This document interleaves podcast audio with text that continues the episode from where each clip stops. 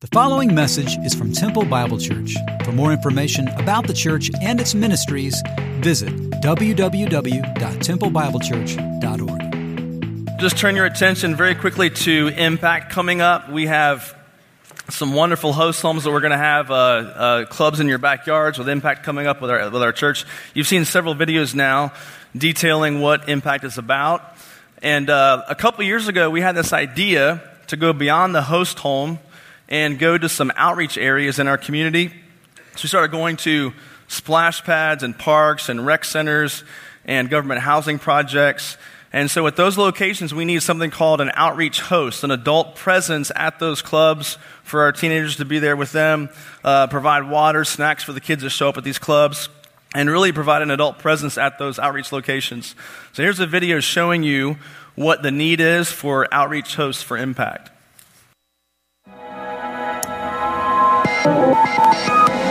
Hi, I'm Miles Moore, and this is my wife, Jennifer Moore. Uh, and we've been working out at Wayman's Manor with some uh, fellow friends for about two years. Yeah, we felt called to um, to to be an outreach host out at Wayman's, just like Miles said, because we'd been going out there, we'd been hanging out with the kids. We we knew the kids, we knew um, we started getting to know some of their parents, their aunts, their uncles, um, knew where they lived. Um, so it was an easy transition, easy um, decision to be an outreach host.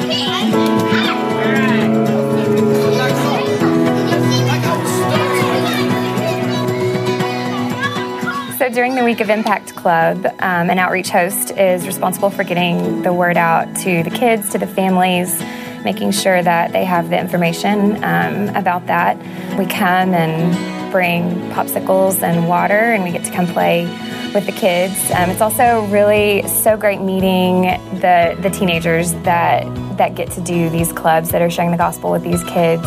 Um, it's really great to see them come in and step in and, and love on the kids. And so just being able to be there and help them in any way that they need um, or take care of any, you know, any issues that come up. And also, you know, parents will come up with the kids and getting to meet and, and visit with parents and, and just talk to them a little bit more while the teenagers are loving on the kids. Last year, some of the real fun things that happened is, is that we got to meet a lot of the kids that were, were home for the summer at this apartment complex for the first time. Uh, and then just got to play with them, play football, play around. Um, they all heard the gospel through the different lessons uh, that came out. And then from that, they kept wanting us to come out. Um, we would bring them to the pool. We'd get some friends together, and then there'd be 20 kids from Wayman's Manor at a pool um, just kind of taking it over and, and having just a great time all summer. And so that developed into a relationship all summer long that we're able to go and hang out with them, provide food. And, and so that's one real big blessing that we had from it last year. And one thing that really stands out is how much these kids really flock to the guy leaders. Um, they really want to be around them, they want to hang out with them, they want to talk to them. Um, so each day after each of the lessons, um, there was a group of probably three or four kids that would go and want to sit and just talk, and they would ask questions about the lessons that were shared, um, about the gospel, about Christ. Um, so it was really neat to just sort of sit back and get to observe these kids learning um, what the gospel is, who Christ is, what He's done, seeing the needs of, of so many others, and really stepping outside of our neighborhood, our community, um, sort of what feels even safe and comfortable for us has been really such a gift from the Lord um, to know what it really looks like to love and serve others well, um, how to step into lives, how to step into messy situations, and um, and really just love them like Christ loves them.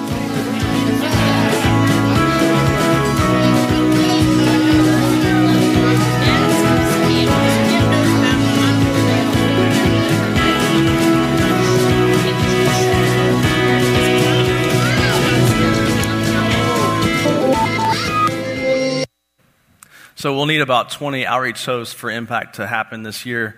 And if you want more information about that, there's a, a, a, really cool booth out in the lobby. You can look at that and, uh, and find out more information out, about it out there in the lobby. So today we're starting a brand new series in the book of Hosea. And you might just want to turn your table of contents for this one.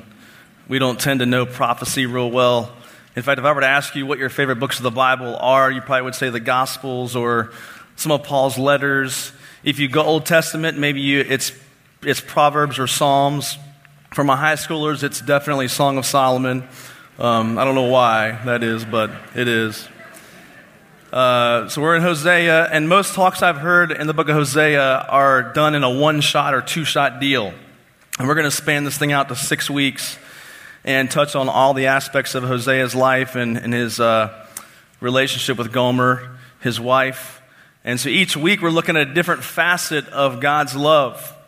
And so today we focus on the, the foolish love of God for his people. But I want to give you the, the boring part first. Let's get the historical stuff out of the way, and then we'll move on to the next thing.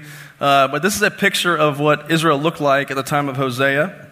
This is about 800 years before Christ, about 800 BC. And after the reign of Solomon, the kingdom is split into two. Israel's divided into north and south. And I know it's hard for you to understand how a nation could be divided into north and south, but um, it does happen in some parts of the world. And, uh, and the north is called Israel. The ten tribes in the north are called Israel, and the, the two tribes in the south are called Judah. And Hosea is mainly written to the northern kingdom. Israel. This is a time of peace and prosperity for the nation of Israel. And as often happens, prosperity leads to apathy, which then leads to idolatry. This has happened to the nation of Israel. So Israel turns away from God, they turn to idol worship, and they worshiped, in particular, the Canaanite god Baal. This was the agricultural god, so the Aggies would have totally loved him. Um, so Baal worship consisted of a few things. Baal worship consisted of very simple eating, drinking, and getting with prostitutes at the downtown temple. This is a summary of their religion. So finding new members would not have been difficult. This was not a hard sell.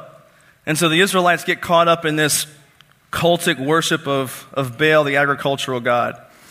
This is the context in which Hosea is prophesying to the nation of Israel. So here's a quick summary of Hosea. God commands Hosea to marry someone who's going to cheat on him relentlessly. And why does God do this? God does this because he wants to show Israel their unfaithfulness to him. And so he asked Hosea to do a, a pretty crazy thing with his own life. Now, Hosea was a prophet. And if you know the Bible at all, you'll know that prophets often lived a lonely life usually didn't go well for the prophets. Jeremiah was called the weeping prophet for good reason. And so prophecy was not just telling the future, prophecy was telling the truth. Most of us think of prophecy being predicting the future, but most of the time prophets would just tell the truth to the nation of Israel, the nation of Judah, or even other nations. And we know truth tellers just aren't popular. They're not popular people. So prophets didn't just say hard things, they had to do some hard things. One example of that is Isaiah. Isaiah chapter 20, verses uh, 2 and 3. Here's what God asks of Isaiah. It says, At that time the Lord spoke by Isaiah, the son of Amoz, saying, Go and loose the sackcloth from your waist and take off your sandals from your feet. And he did so, walking, walking naked and barefoot. Then the Lord said, As my servant Isaiah has walked naked and barefoot for three years as a sign and portent against Egypt and Cush. So I know it's kind of early, but in case you didn't catch what that verse just said, God tells Isaiah to go be naked for three years as a sign against Egypt that Assyria was going to defeat Egypt and then leave Egypt just stripped and naked and bare. And you can imagine Isaiah maybe arguing a bit and asking, Well, God, like, can't we just tell him that? Can't we just preach a really good sermon and just tell Egypt what's going to happen to them? But no, God wants them to go. He wants them to be a living example of something that is going to happen to the nation of Egypt. And so we don't know how this played out with Isaiah. We don't know um, how this played out. Most scholars agree that he wasn't naked continuously for three years. I know that's where your mind probably was going, right? Um, but maybe it was just one day a week. Maybe it was naked Thursdays with Isaiah. I don't know how this whole thing worked out. But, um, but we assume it wasn't this continuous thing. But either way, some prophets had to act out their prophecies in front of the people. And so Isaiah, he had to, he had to get naked as a prophet. Now, as a pastor, I'm glad that's not in the job description. You're glad that's not in the job description either. So, God asked prophets to do some pretty difficult, crazy things. And he asked Hosea to do some crazy things as well. And here's our question for today Why would God ask this of Hosea? Why would God ask him to marry someone like this? I mean, why couldn't Hosea just preach some really good sermons? Why couldn't he do like a five part series?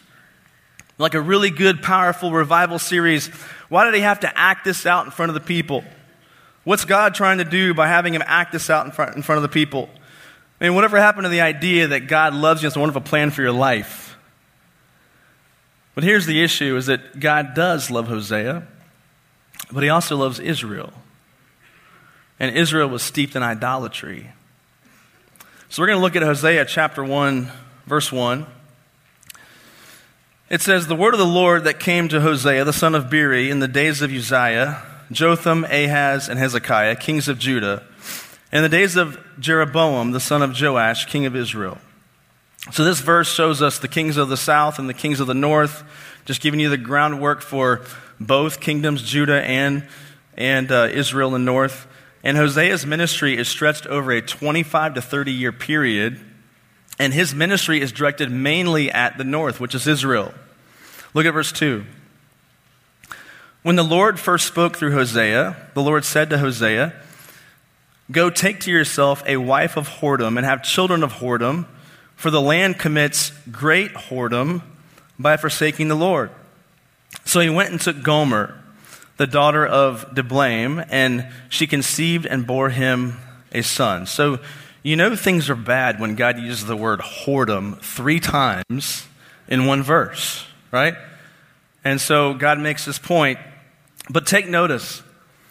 This is the first thing, it says in verse, verse uh, 2, when the Lord first spoke through Hosea. That means this is the first thing I think he's hearing from God.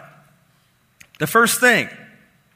There's no breaking the ice or get to know you it's first thing God says, I'm going to need you to go find yourself a wife who's going to cheat on you relentlessly. And, and how do you just go and find a wife like that anyway? They didn't have farmersonly.com back then, right?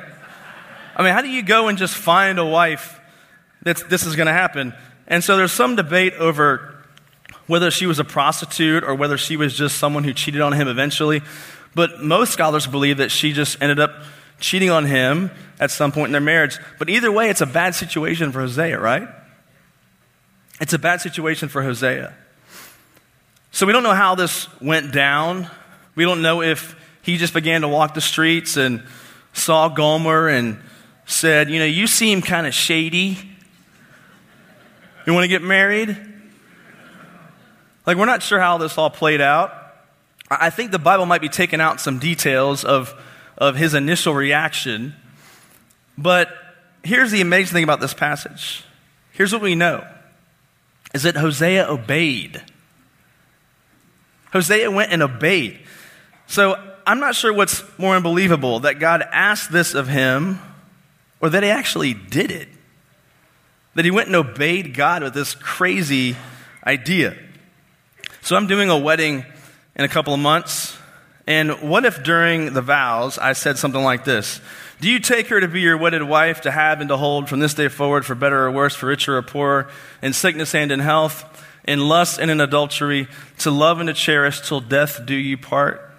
And then the groom looks at her in the eye and he says, I do. I do. What if someone knew beforehand they'd be cheated on, they still went through with it? This kind of love would look foolish to the world. But this is just what Hosea did. And this is what God does. It's what God does. And not only was Hosea to take a wife who would cheat on him, but they're going to have some kids. I mean, God lets him know up front. He says, We're going to we're going to bring some kids into this.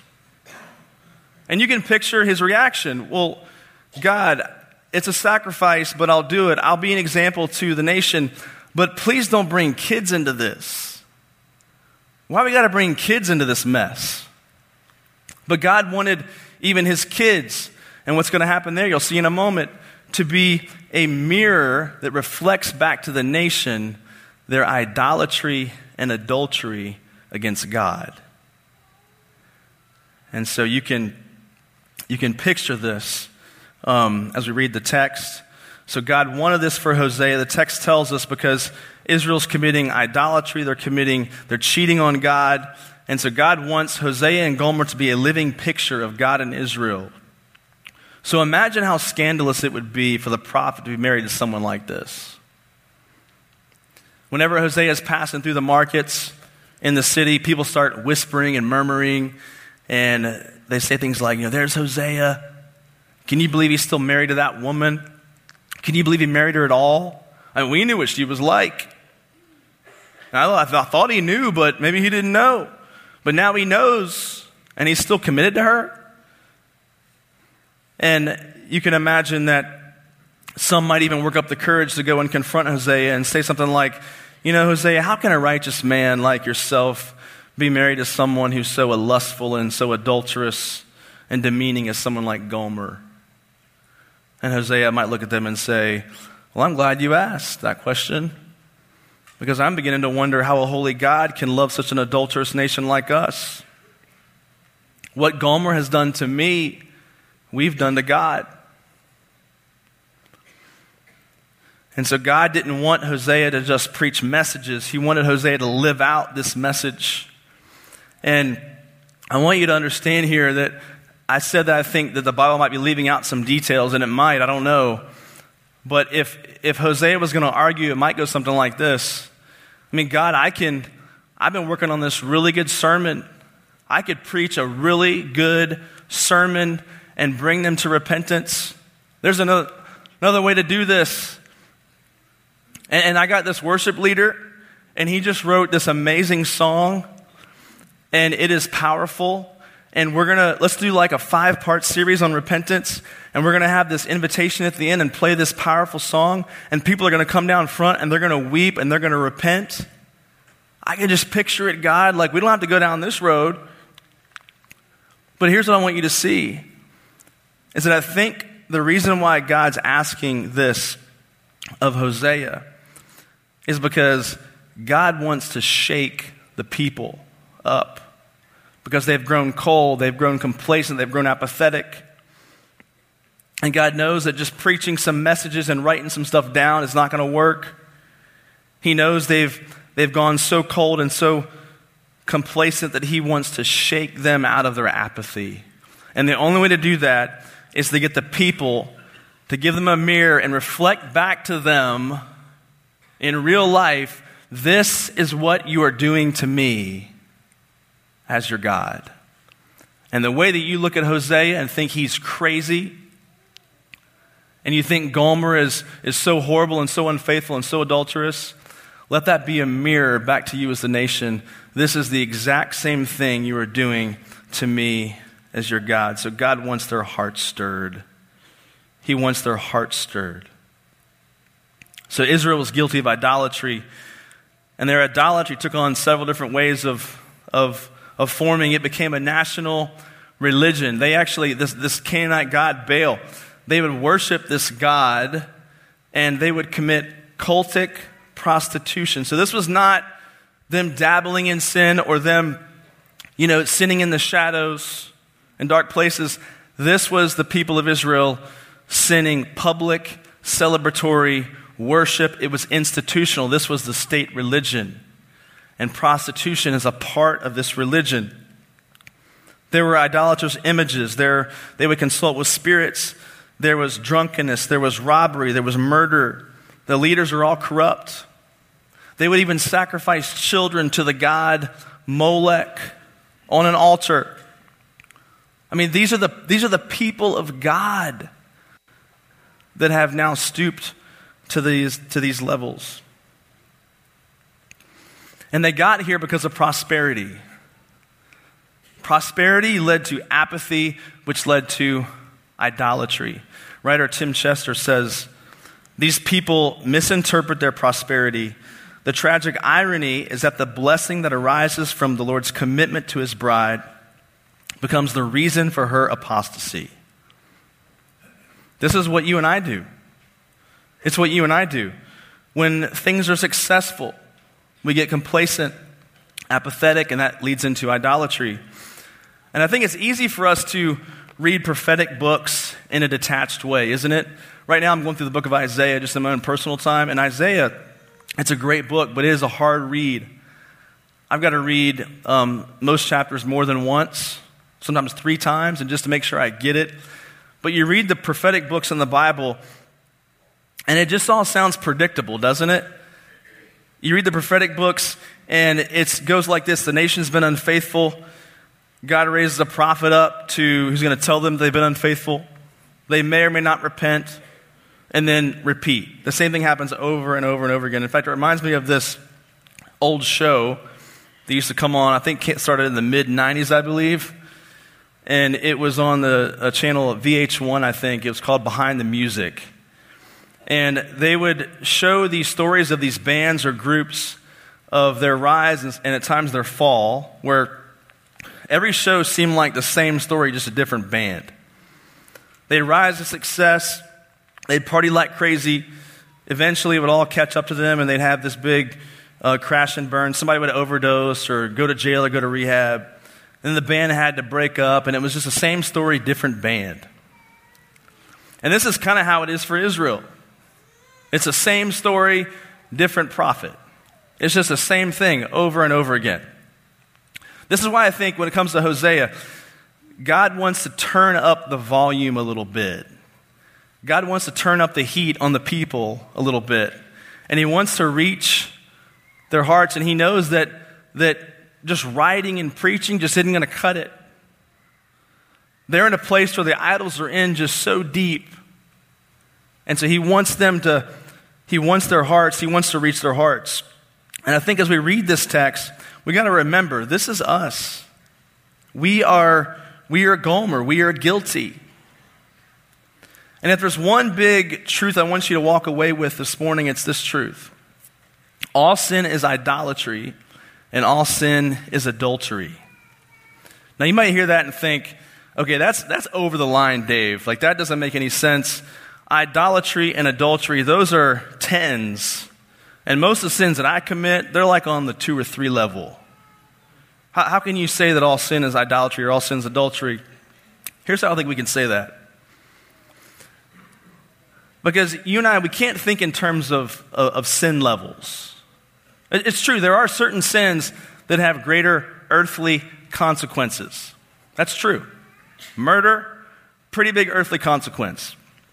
But when it comes to sin from a, from a God perspective, all sin is the same in that it separates us from God. And so, in a sense, all sin is idolatry and all sin is adultery. And so, what counts as an idol? An, idol, an idol is anything that we count on as being more ultimate to us than God. If you and I find joy and meaning and fulfillment, identity in anything apart from Christ, it's an idol to us. And idolatry is at the root of every sin that you and I commit. If you don't understand this idea that idolatry is underneath every single sin that we commit externally, this is the idea I want you to get today that, that, that all sin begins with replacing God with something. And so if you're someone that you lie, that's a habit, you just lie. You're putting your reputation before God's commands and you're replacing God with something else. And this is idolatry. I know whenever we think of idolatry, we think of statues. We think idol, we think statues. And so here's a picture that I took in New York a few years ago on a mission trip. And we go and minister in a part of uh, Queens, Jackson Heights, where there are lots of um, Hindu people, Buddhists, Muslims in that part of the city. And you can just walk into this one store. It's kind of like a CVS pharmacy type store in this one neighborhood. And they'll just have on the shelves like gods for sale, Hindu gods for sale. So whenever you and I think of, of idols, we think of this. We think of the statue. And so we, we think to ourselves, well, I don't, I don't struggle with that. I don't struggle with idols and idolatry. And yet, I'll warn you, though, that what's, what's more dangerous? Is it, is it obvious idolatry or is it subtle idolatry? You and I tend to fall for a subtle idolatry. And underneath all the sins that we commit externally, there is an idolatry issue, an, idol- an idolatry problem. And if, if all sin is idolatry, we can also say that all sin is adultery. It's true. Because when you and I sin, we are replacing God with something. We are cheating on Him. And so all sin is also a spiritual form of adultery. So God has given us human relationships to teach us about Himself. We talked about this in the Imago Dei series. That God's given us marriage to show a picture of His relationship to the church. And that sounds all warm and fuzzy and so great. This is the other side of that coin. That when God wants to let the people know that they've turned their back on Him, He uses the metaphor of adultery. He uses the picture of adultery. You and I understand adultery. We can understand it. We can grab a hold of. Yeah, that's that's tough. In fact, I can't think of a greater violation of a human relationship than adultery. There's no emotional pain worse than this. There's I think most would prefer a husband or wife to maybe die suddenly than just to than to commit adultery against them. And so, one of my hopes for this series and also for today is that you would understand this that we'd understand our sin at a deeper level. We would grab a hold of our sin at a deeper understanding. You know, during uh, Impact, we train our teenagers, we, we train them this definition of what sin is. Do I have some high schoolers in here this morning? Are they over here, some of them? All right, so you guys want to help me with this real fast? I, I don't want to embarrass you. You guys okay with this? But we say sin is anything you. Y'all sound so excited. Thanks. We brainwash them at the Outback. That's how they know these kind of things. So we, we teach them, you know, sin is anything you think, say or do that displeases God. And, that, and that's great for a little kid definition. I think it's, it's, it's, they can grasp that idea. But through Hosea, God does more than define sin. God gives them a powerful picture of what sin is. And so here's the adult definition of sin. The adult definition of sin is simply sin is idolatry and it's adultery. Can you imagine if we taught that at Impact? with little kids? I mean, what did you learn at impact today? Oh, well, they told me I was an idolater and an adulterer. Mommy, what's an adulterer? right? Like, but that's, that's a, an image now of what sin is. It's not just a definition, it's an image, it's a description of what sin really is. And so if we learn anything in Hosea, it should be that sin is not just to violate a law, but it's to violate a relationship. We don't just break his law we break his heart. And so we want you to grab a hold of a deeper understanding of what sin is in this series. Look at verse 4. It says, And the Lord said to him, Call his name Jezreel, for in just a little while I will punish the house of Jehu for the blood of Jezreel, and I will put an end to the kingdom of the house of Israel. And on that day I will break the bow of Israel in the valley of Jezreel. I can't go into all the historical background of this part of the passage, but um, this is Hosea and Gomer's firstborn son. And God says, We're not just going to make the marriage an example, we're going to make the family, the whole family, even the kids, an example to prophetically speak into the nation and their idolatry. And so in that day, names meant something. I mean, names mean something today, but names were a big deal back then. They were prophetic. So God's saying He's going to punish Israel for a previous sin their leaders committed.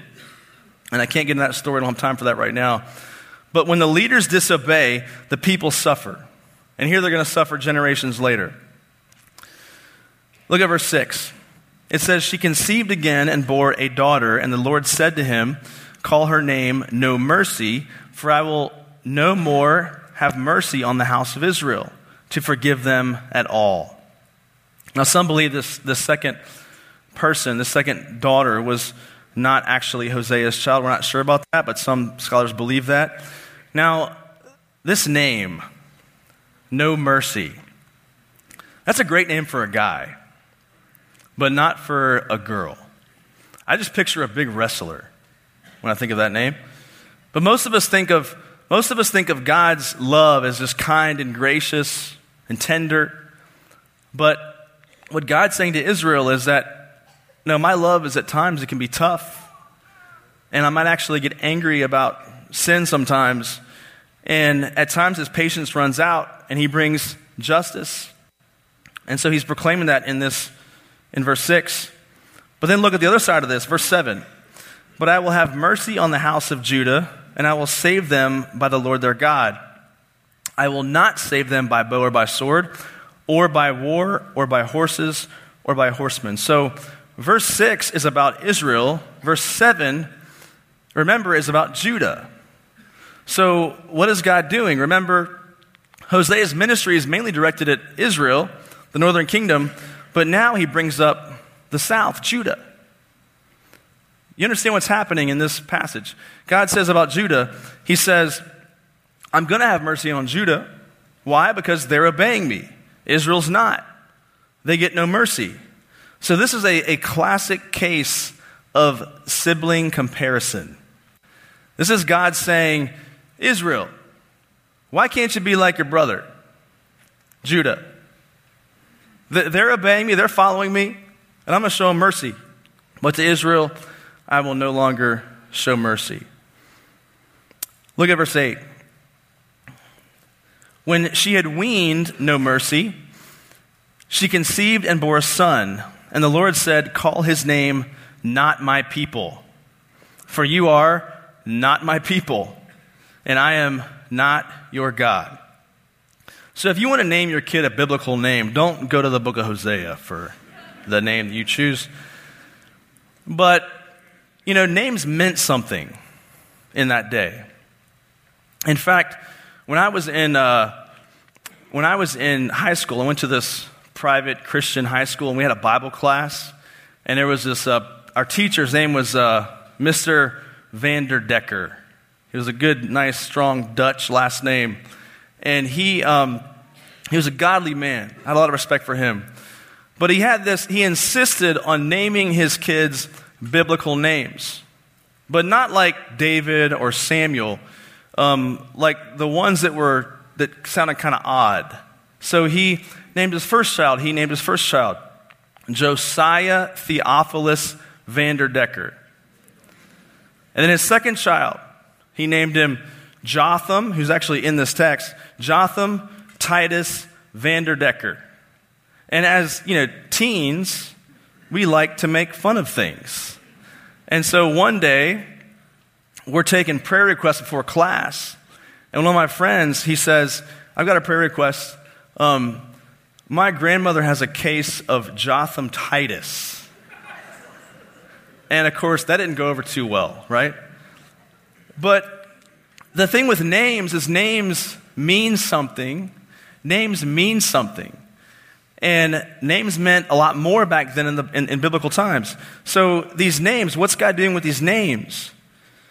This, this personalized, uh, this name here, uh, not my people. Another way to say it would be, you know, not my son. Something, this may not actually be his son. Maybe someone else's son. So you're introducing this son to people, and you're like, this is not my son. It's like, okay, too much information, but no, I mean, that's his name, not my son. But it's meant to be a picture to the people and what God, you can imagine um, the stir that it would create. Every, every time these kids' names are announced, the stir it would create in the streets. It's not just so that people make fun of little kids, but it's, it's so that um, they'd be reminded of how far they have fallen as the people of God. And so we read the, we've read the story of Hosea and Gomer, but I want you to now see this in video form. So, um, Irving Bible Church, several years ago, they put together a six part video deal you're going to see throughout this series. And if we're to retell this story in modern form, this is what it might look like. So let's watch this video.